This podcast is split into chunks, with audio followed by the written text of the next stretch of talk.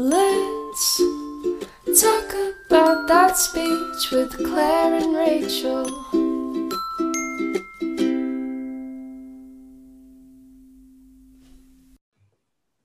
Hey, everyone, and welcome back to the Let's Talk About Speech podcast. I'm Rachel. And I'm Claire. And we're back for another episode. Last week, we talked all about social language and pragmatic goals, which we loved that episode. Um, like we mentioned on that episode, we will definitely dive a little bit deeper into some of those areas that we talked about. But we have a fun new episode for you guys this week. Yes, we're so excited to do our second Q&A question and answer episode with you guys.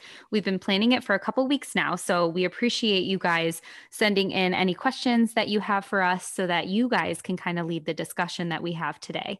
So, we will dive right into our first from Ashlyn on Instagram. She asked for students who graduate undergrad in the fall, what advice would you give to do during the spring and summer before starting grad school the following fall? So, a year from now.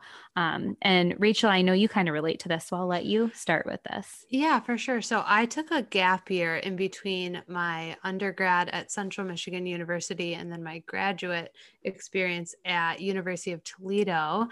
And I decided for that year that I would kind of immerse myself with as many children experiences as I could because I always knew that I wanted to work with kids. And I actually ended up getting a preschool job.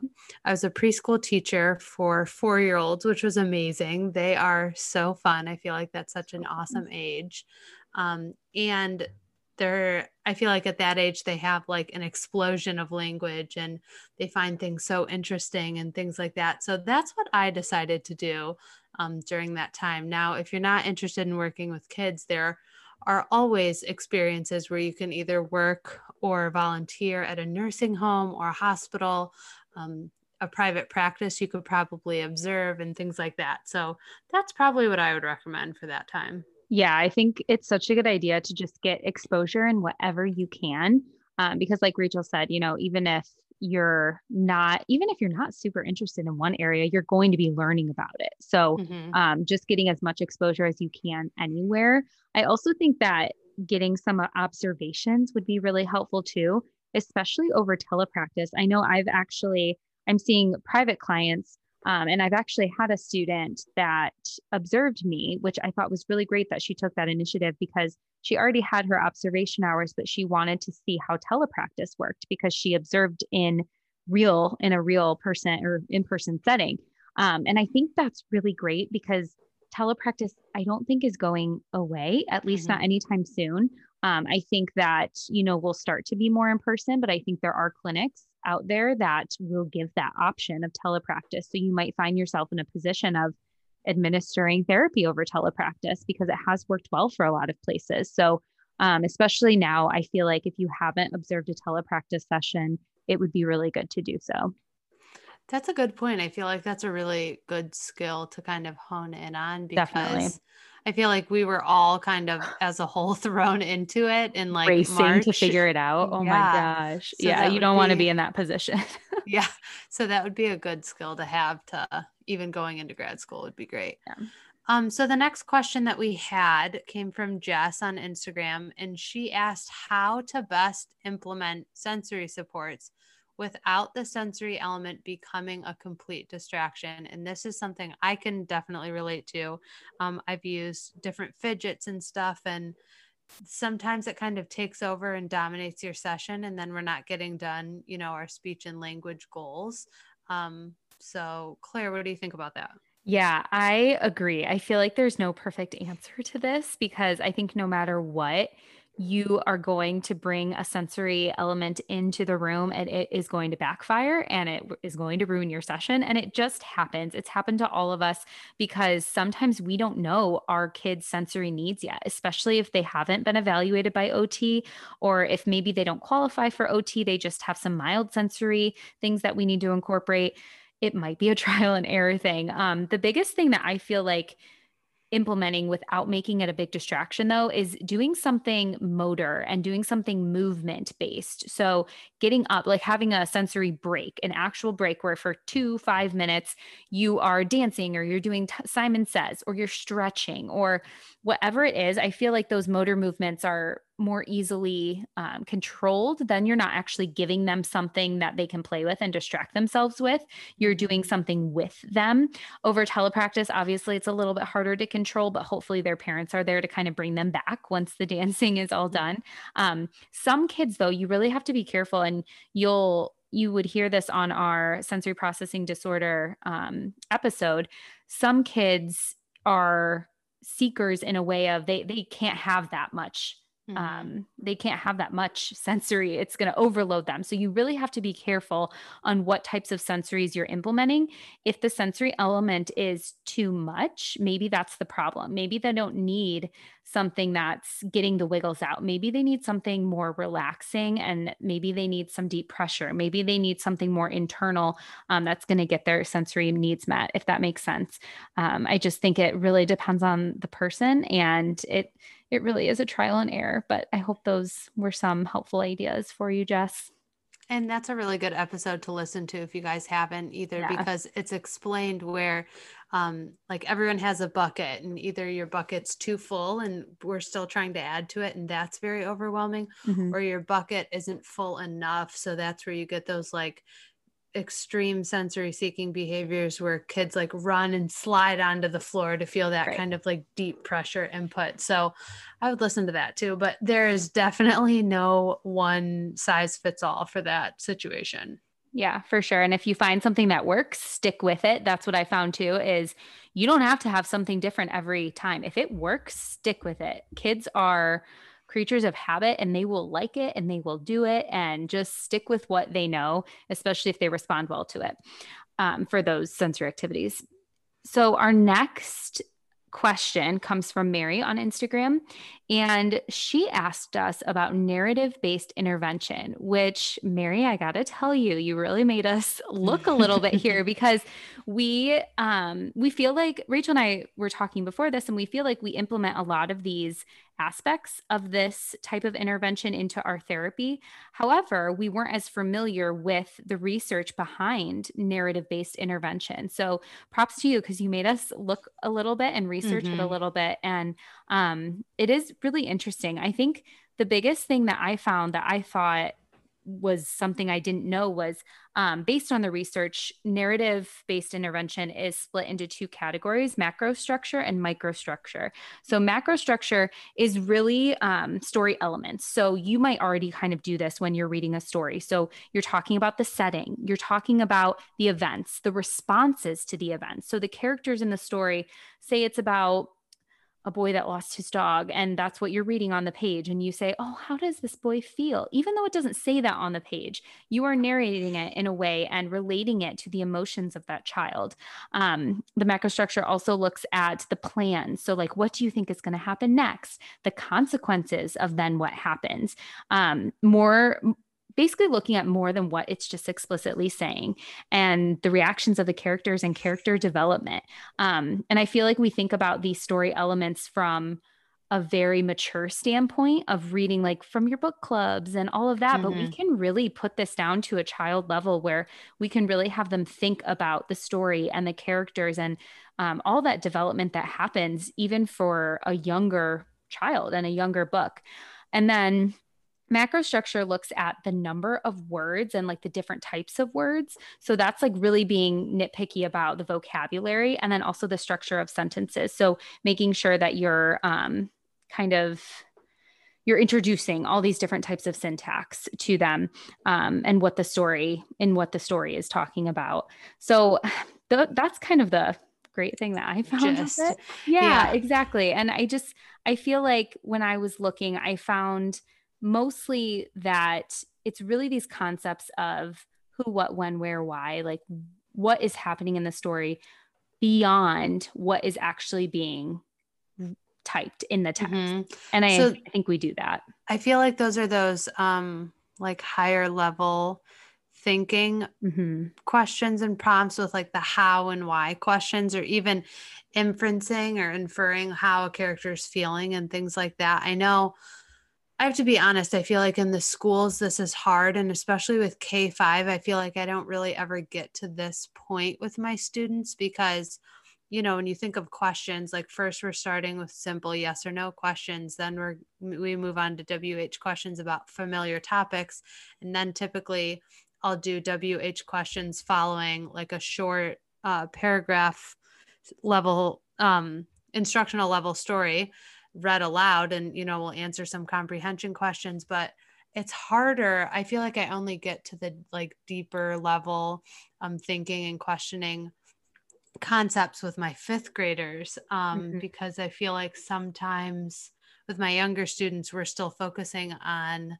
um, like the building blocks, if that makes sense. But Yeah. one thing that I do um, when I'm reading through a story, especially with group therapy, because you can right away see that if you know Sandy was pink, she got four um, what questions, but those where and why questions, those higher level thinking questions, those were really hard for her.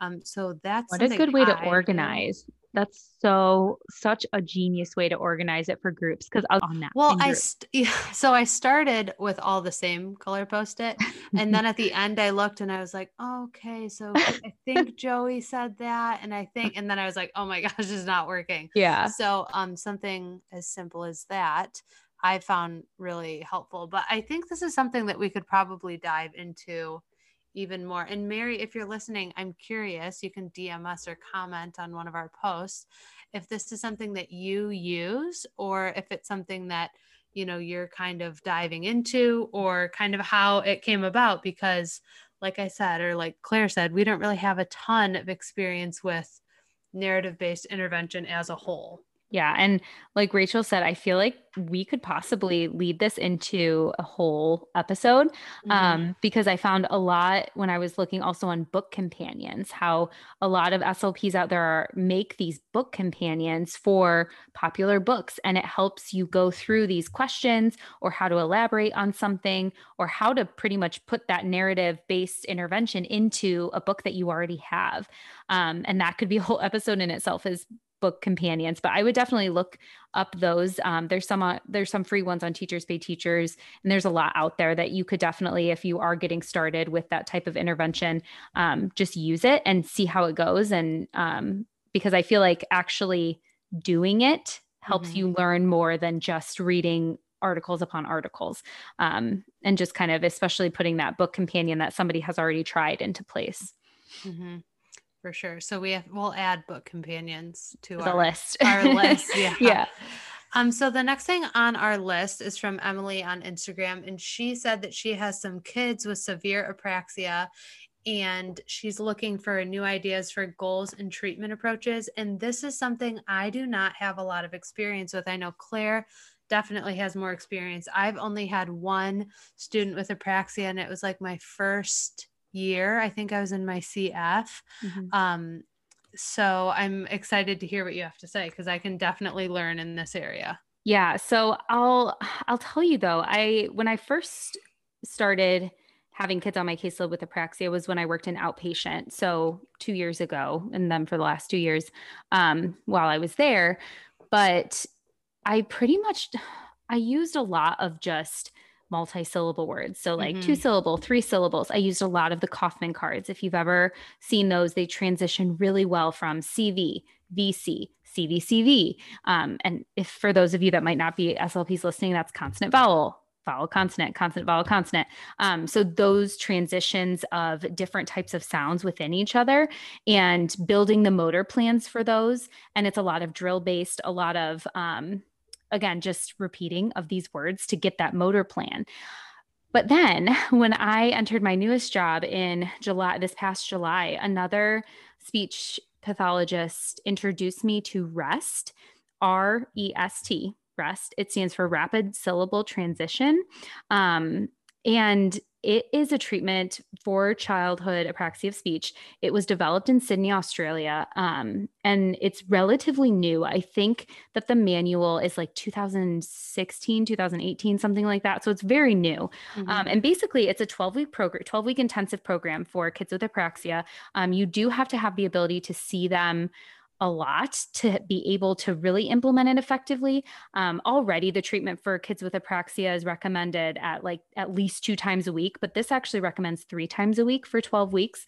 Um, so I had the opportunity to work with a client that was able to be seen that much. So I did this this program with her and it was insane you guys. I tell you what, I didn't even really I wasn't a total believer in it because essentially you're just saying a combination of nonsense words. You pick four consonants and four vowels that they already have in their repertoire and you combine them. You mesh them. So you're let's say they're at the two syllable.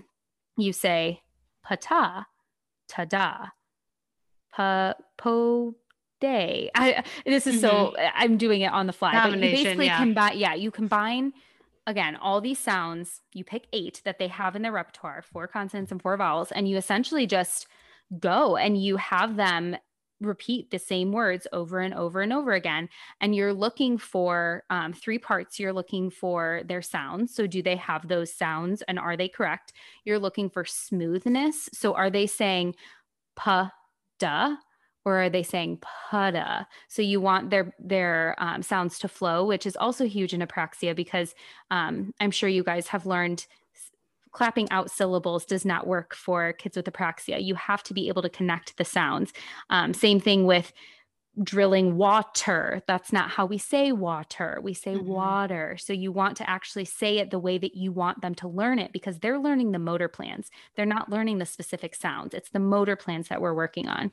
Um, so anyway, sorry, uh, sounds, smoothness, and then beats, which is the stress on the different syllables. So do they have the beats and do they have the stress on? So if you're saying pata, do they have the long versus short vowel? Um, kind of that prosody component to it. So again, it's pretty pretty intensive, but it works. And I could talk about it all day long. I'm actually, I started implementing it with two of my other kids on my caseload because I, it was just crazy how much it worked. Um, also, part of it is after the 12 weeks, you're supposed to take like a six week break. Um, to like let the skills simmer pretty much. Mm-hmm. Um, and so we did that. We actually only took a three week break though, just because we wanted to keep going um, mm-hmm. and our client maintained skills like perfectly. It was it's just crazy. Um, so again it's really focusing on that motor planning and i think that's kind of what we have to get into as far as apraxia therapy is getting away from okay it's all about the sounds and the words that they're saying. Okay yes but we also have to really work on the motor plan and the way that the sounds are connected to one another and the way that they are being produced because that's really where it falls apart. Um, and that's why it's so hard. I know Jenny Bajor- Bjorem, Bjorem, Bjorem, yeah. Bjorem. Um, she has a lot of really good resources on her website. Her cards are excellent. Um, they give you a really good visual for sounds, and some of her videos are awesome too. You'll see her do similar things to rest um, with connecting the sounds, especially the smoothness, and making sure that you're not just tapping out the sounds and speaking in a way that you wouldn't want them to speak. Um, and then the last thing I'll say on this is the DTTC hierarchy, which is dynamic tactile. Oh, crap. Dynamic and temporal tactile cueing hierarchy, mm-hmm. something like that. but essentially, it's a cueing, it's a cueing hierarchy, and it starts with um, saying it with the client. So you're you're basically chanting it together. Then you fade to just having them repeat the word. Then you have it um, where they answer the question. I'm missing some in there, but essentially it's a prompting hierarchy, mm-hmm. um, DTTC hierarchy. And again, it's it's going through you're basically fading the amount of prompts you're giving them so that they'll get to independence. Um, and we do that a lot even with articulation therapy but it's it's really good for apraxia as well to start with loads of prompting and then be really intentional on how you fade those prompts. I'm curious for rest um because like i'm assuming you have to buy the program or no it's free. no? the manual is literally free online. Yeah. I was just gonna ask like yeah. what was included because i I've talked about how um, I'm a co-department head in my uh, school district, and I feel like that would be so helpful yeah, because I know Wow. So it's free. The only the only thing you would ever have to pay for is if you want a system to like shuffle your words. Mhm. Um, for me, m- my students working with this client just shuffled them through um, Excel, like they just did like Oh, a yeah. randomized system. So you can just do it that way. If you want a computer system, they in the manual they do recommend using some sort of computer system, but I don't really think it's completely necessary unless Yeah. you're getting to levels um, maybe if you're getting to higher levels because you would start at two syllable obviously then move to three syllables and eventually they even want you to put it in a in a carrier phrase so you would say like i see pata even though it's not a real word you're supposed Right. to like put it in a sentence so you eventually get to that point but My mind is blown right now. Yeah. I'm very excited about I'm a huge proponent. They also have a podcast if you want to listen to um, them talk about it. They have some really interesting insight and can explain it a little, probably way better than I just did because that was all just kind of a jumble. And I'm still learning it too, guys. I haven't, I haven't used it. I'm in no ways an expert. I haven't used it a ton, but I really enjoy it. So I've never thought I would wish for a child on my caseload with apraxia, but I'm kind of like, hmm, who could I use that with? yeah. It's just very Wow. interesting for sure. But if you have any other questions about that, especially on Rest, um, go ahead and message us because I'd love to, or I'd love to give you the link. Again, it is free if you just type in Rest Apraxia into your Google search engine and it'll come up. You'll find all the free stuff on it. So, our next question is I think it comes, oh, it comes from my students. Okay. It's what's the difference between stuttering modification and fluency shaping? So, this is a question that um, I have a lot of fluency kids on my caseload right now. And um, I have grad students working with majority of them. And so I'm always, I feel like a question that I'm, I get a lot is what's the difference between stuttering modification and fluency shaping? And really the only difference is that stuttering modification is you are, you, it has to do with, oh my gosh, it's so hard to explain. It's a fine line. It's hard. It's a fine line. I thought I was going to be ready to explain this and now I've like word salad. Um okay, fluency shaping is strategies. So you are giving them strategies to be fluent, fluency shaping. So that has to do with easy onsets, continuous phonation, um, slow rate of speech, stretchy speech, whatever you're calling it, um, light contact. All of those are fluency shaping because you are shaping them to be fluent. Stuttering modification is changing the way that they stutter. So you aren't necessarily giving them something to hide their stutter or to fix it.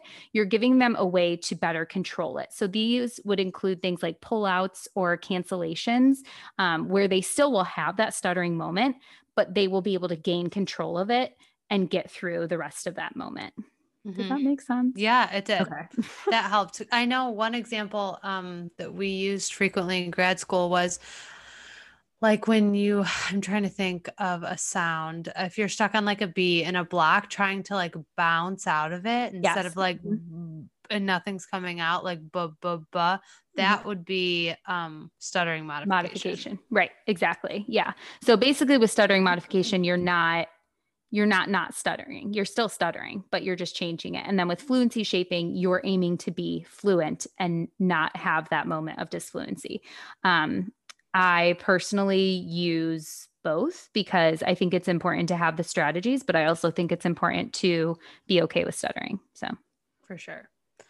Um, the next question that we had also came from Claire's students, and they were looking for um, some strategies for velar sounds like K's and G's. And Rachel, I want to hear what you have to say because I'm looking for that as well. Because I have some kids right now that are real sticklers for these K's and G's. And it's been Mhm. really hard, especially over telepractice, to get these sounds. So I will say one of the the best things that I've had uh, my greatest success with are those like dum dum suckers and being Yeah. able to push the tongue back because you know that's a huge part of these velar sounds obviously with the the making sure the tongue is back and Mhm. elevated and I I've used tongue depressors before and no one really likes that. I Right. mean, I have like the um weird flavored ones from super they're not great. I've I heard mean- they're awful. I'm So, sorry yeah. to say, super duper, we love you, but like I've heard they're not. They're like great. sour. Yeah. They're gross. Um, so I use like dum dum suckers. That does really well. Uh, I've even like we've laid on the floor, right? When it's not Yes. COVID and we're not worried about germs everywhere, laying on the floor and looking up and practicing on those sounds. Those are probably the two things I've had the the most success with. I usually I usually can kick K and G pretty quickly and I usually only see it in my kindergarten students Mhm. and we can kind of like nip it in the bud as quickly as possible. I'm jealous. I have two right now that I am struggling with. Although I just saw a um I think I might have been on Pinterest or something, but it's the aspiration trick. So you you get the K, like you match your H sound with the K sound because they both come from the same space. Mhm. And it's almost like they don't have time to get their tongue up for that T. So I think I'm going to try that. I feel like you kind of find those. But you can, yeah, but Yeah. that's a fun way to do it. And kids like doing Mhm. that. That's way more Food. fun than, yeah, exactly. Everyone's motivated by food. right, for sure. Um, the next question is actually mine, and it's another. Can you tell that articulation is not my forte? I love, I love all aspects of our profession, but I will say speech sounds sometimes just get me because I'm, I'm uh, I'm just quick with things, and Mhm. sometimes kids are are just very stubborn with their sounds and it's it's especially been a challenge for me to adapt to telepractice and sounds because I am so hands-on um and so it's just it's been a it's been a, a last couple six months however long it's been trying Yeah. to get these speech sounds in therapy so rachel let me know your strategies for f because i struggle with it lately So I'm bringing it back to food, and the the the thing I've had the most success with. So, if are you talking like F even in isolation? yes Okay. yep So, in grad school, okay, so this is a side note. Claire and I went to grad school together, if you guys didn't know that. And we, our articulation class, which I feel like is the one class that should be in person, was online. And I hated that. But we had to, oh, yeah. And we had to meet in um, smaller groups for projects. And then we would film ourselves and make like this little video and send it in. Well, one of our fellow grad students was having the same issue. And I think she had a client at the time in the clinic. So this mm-hmm. was like very applicable to her with F's. And what she did, and I've had great success with it, is she took a Smartie, right? Like those little rolls of Smarties, yeah put it in between her teeth and her lips, and then had the student blow. Because when it's stuck there, right? Like you're thinking about holding that little piece of like flat candy in your mouth. yeah It's like the perfect setup for the F sound. interesting So she's, I know. Again, everyone's motivated See, by food. well and that's so much easier because i so i've tried the peanut butter on the lip but this I- little this it gets stinker, like stuck. well sh- they i almost identifying they will just grab it with their lip so they'll go Mhm. like like that with their lips so there's no there's no teeth to lip contact at all so So That's try a the really good idea. Try the love that. Smartie because the other thing with that is I'm trying to think of like another candy or something you could do with it. And really, I feel like the Smartie works so well because it's flat flat and small. thin. Yeah, Mhm. it's little. Um, but I've had really good success with that. And then, you know, once you're consistently getting those sounds, you obviously have to fade the Smartie. But Mhm. once they have it in isolation by themselves, it's so much easier to add on, you know, vowel sounds after that and Right. then morph and even say words. like oh pretend you're holding your smartie like after they Mhm. get used to that feeling of where their teeth are because that's the problem is because i can't touch this client through the screen to Mhm. like touch where their it needs to be it's just yeah it's difficult but um parents are are helpful but it's just it's not the same you know Mhm. for sure. um our next question actually Yay, from- I'm excited about this. came from my fiance Alex. Um, he texted me like a week ago about the communication boards that we talked about in the hospital, um, and just kind of asking me like, well, for his actual question was, "What is it called?" And I was like, "A communication board." What Yeah. do you mean? He's like, "No, what's like the name for it?" He wanted like a scientific name, And I'm like, I mean, an AAC, I guess, like it's an alternative or which is such a doctor thing, by the way, right? like wanting know, a name. And, I yeah. know, needing to have a name to it, but um, essentially, it is. It's a it's a form of alternative or augmentative communication communication.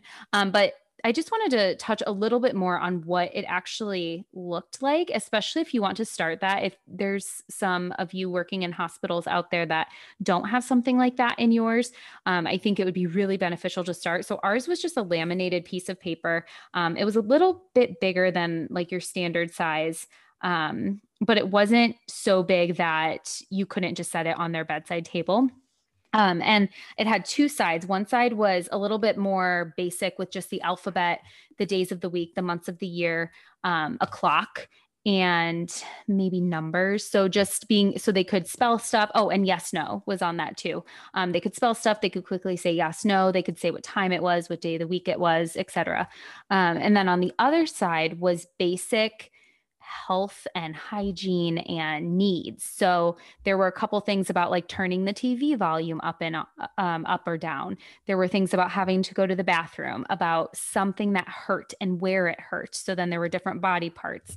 Um, and I know this sounds like a lot, but it really didn't look overwhelming because it was it was organized in a way where like each block was different um, and in a different section kind of i guess um, and if you need more help with setting something like that up, let me know because I don't have a I don't have a copy of the specific one, but I've been kind of looking at I was trying to find a different one that I could link for you guys. So to just give you guys an idea. Um, so if I find that, I will let you know, or I'll just kind of talk you through it a little bit more. But I highly suggest that even for people that you might evaluate who are cognitively there, but maybe they even even with just slurred speech post stroke mm-hmm. and you know they they know everything but they're really having they're tired they're weak they hurt those communication boards are so helpful because they're so convenient. And sometimes it's a lot for them to be able to communicate just that something hurts because they're in so much pain. And just mm-hmm. being able to point to something is can make a world of a difference. And it especially helps their quality of life because, you know, feeling helpless in the hospital and then not being able to communicate is awful. So um, I would highly recommend looking into that a little more. Ours had pain level on it too, because I feel yes. like that's something doctors frequently ask or nurses. One to 10 or whatever. Yeah. yeah. Yeah, for sure. Um, yeah. Uh, also, that just made me think when I was in my internship um, in uh, level one acute trauma hospital, we had a patient who was Spanish speaking only. Oh. And they i'm trying to remember god that was so long ago. I think they were like recommended for a, a, cognition evaluation or something like that because they there was some sort of trauma to the head. Mm-hmm. and they had the hospital had this thing where it was like i, I sound so amazed right now because i kind of am. It was like a tablet and you selected the language and when you selected the language it called an interpreter that was like sitting in i don't know like a satellite office that would talk to the patient and then the patient talks to them and then they said what the patient said in English and I felt like my mind was being blown the whole time. It's insane. They had that at our hospital too. And I remember when they started that cuz it used to be that someone was hired and you mm-hmm. would have mm-hmm. to like bring them into the room. But right before I was about to leave, they started doing that system where you would call in on this iPad and I'm like, "What?" I know. crazy. So the only thing with that is it's hard. I mean, you like obviously call the validity into question because you don't know um if the translator's like cueing right. or things like that. But I, anyways, point being, I thought it was a really wonderful resource um, for those who don't speak English. Yeah, absolutely. We we started that too at the outpatient clinic. So for our kids that were bilingual where their parents didn't speak english it was a really good option to have um, for them to be able to communicate a little better with the families mm-hmm. and i'm pretty sure in most places it's like a law that you have to be able mm-hmm. To communicate somehow even if they do speak a different language like you have to figure out some sort of translator whether yeah. it be a person or a computer like you have to do something the wonderful thing about that too is I don't know exactly how many languages were on there, but like a mm. ton versus yeah. if you had an interpreter in the just hospital. one thing. Yeah, right. for sure. Yeah. Um, okay, so the last thing that we have came from one of my coworkers. So this is how we're gonna end it, kind of fun. She wants to know six of our favorite things. So the first is favorite holiday. This Ooh, is it's gonna be like this is gonna be like rapid fire, isn't it? Okay. I know. Oh, I I honestly didn't think of these beforehand. So I have to say Christmas. I I feel like I have to, but I've been really into Halloween the last couple of I love like Halloween. passing out passing out candy is so fun.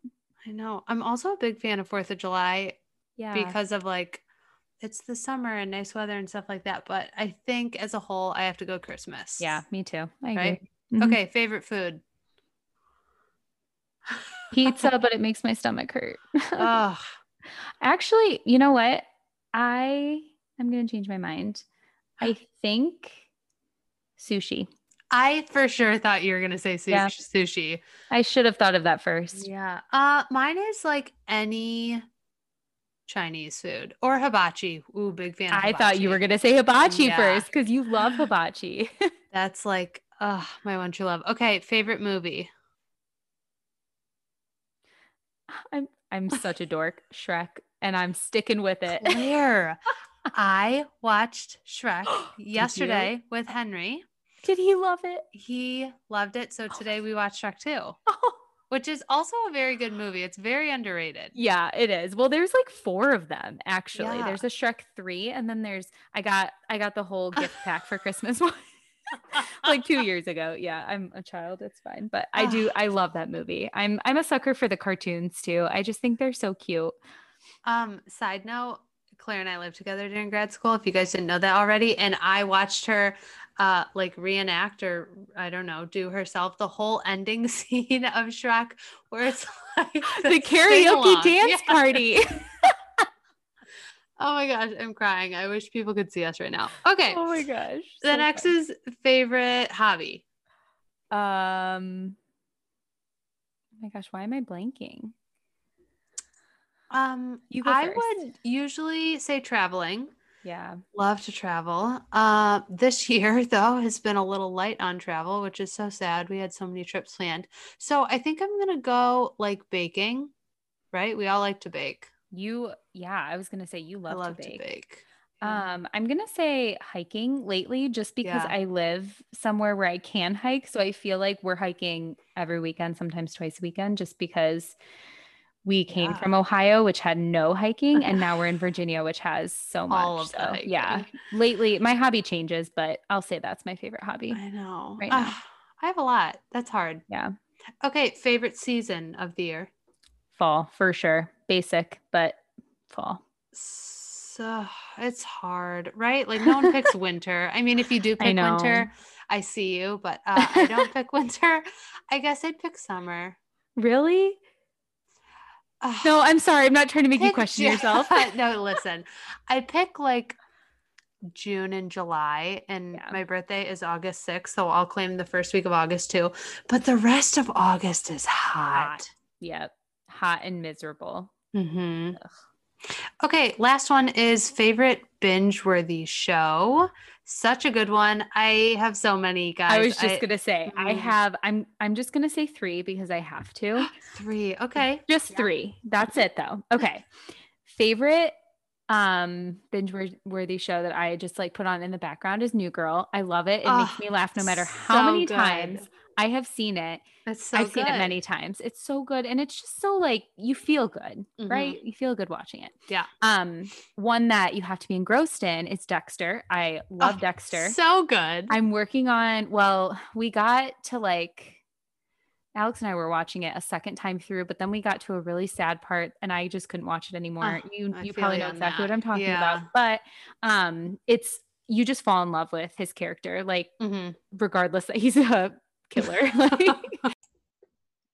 My third binge worthy show is a new one. It's a limited series on Netflix um, called The Queen's Gambit. Okay, so I've it? heard about this. Rachel, we, Alex and I watched it in literally three days. It's so good. I can't even, we also play chess now. Surprise, Uh, because literally, it's so funny because I'll look over and he'll just be, wa- he watches these chess YouTube videos all the time now. and we play chess and we're super into it. It's the most incredible show. Again, her Mm. character is fantastic. I can't even explain how wonderful this show is. It'll make you laugh and cry and be a little scared. Like it makes you feel all the feelings. It's wonderful. It's over Okay. too soon though, is my only complaint. I yeah, I get that. I'm excited about that because I can add it to my list. Yeah. I'm shocked you didn't say Gossip Girl. You know, I thought about it, but I'm trying to be more mature Oh, you're right. Okay. and not have people think that I am a 15 year old. I didn't mean to rat you out. no, it's okay. Um, Rachel again knows me from living with me, but Yes. I can also quote Gossip Girl episodes. It's, yeah. it's a sickness, but I'm also It's obsessed with good. that. It's a good problem. Okay. Uh I'm gonna do three also. Um Grey's Anatomy. Of course, um I'm rewatching all of it again and I've never watched it. Can you believe that? I know. I don't know why. I know. I need to. It's need- good. Um it's a rabbit hole though. There's 17 Well, seasons and it's like a big commitment. Every time I think I'm going to, I get freaked out by the fact that there's so many episodes. Yeah, it's a it's a commitment. Okay, um next binge worthy. I have to remember the word binge. Um Game of Thrones. Oh, of course. Yeah. And then so one more. Oh my gosh, it's hard. Um uh, okay, so this is a new show that Nick and I watch. It's also on Netflix. It's called In the Dark. Claire, have you heard of this? No, but is it weird that I was just in the dark? I know that was weird when I said it. I was Um, moving my computer to a different room. So the reason why it's called In the Dark is the main character is blind. And I'll just kind of leave it at that because if I even start to dive into it, I'll spiral. There's only Netflix, did you say? Netflix, yeah. I've, it was on CW. I don't know if it still is or what, but um there's only been two seasons so far, but another one's coming out and it's really good. Nice. I'll have to add that to my list also. I feel like we could do a whole episode of shows that we enjoy watching. If you want us to, we can. We we'll tie that into speech somehow. Let us know, right? um all right guys i think that wraps up this episode this q&a fun episode um we will definitely do more of the favorites because that was fun that was fun. yeah uh thank you guys again so much for joining us and as always you can find me rachel on instagram at super sweet speech and if you or anyone you know is in need of speech therapy in southeast michigan feel free to email me at speechessupersweet at gmail.com you can also follow the Let's Talk About Speech podcast on both Facebook and Instagram. So make sure you give those a like and a follow. Don't forget to check out our website, which is let's talk about letstalkaboutspeech.com. And if you listen to us on Apple Podcasts, you can rate, review, and subscribe to us. We would love that. And you can find me, Claire, on Instagram at kindly underscore speech or my Facebook page, Kindly Speech LLC. And if anyone in the Ohio area is in need of speech teletherapy, please let me know. Kindly Speech LLC at gmail.com. Rachel and I also have an email for the podcast. Let's talk about speech podcast at gmail.com. Email us with questions or suggestions, or if you or someone you know wants to be on our podcast, we would love to talk with you. As always, thank you for listening. Bye, guys.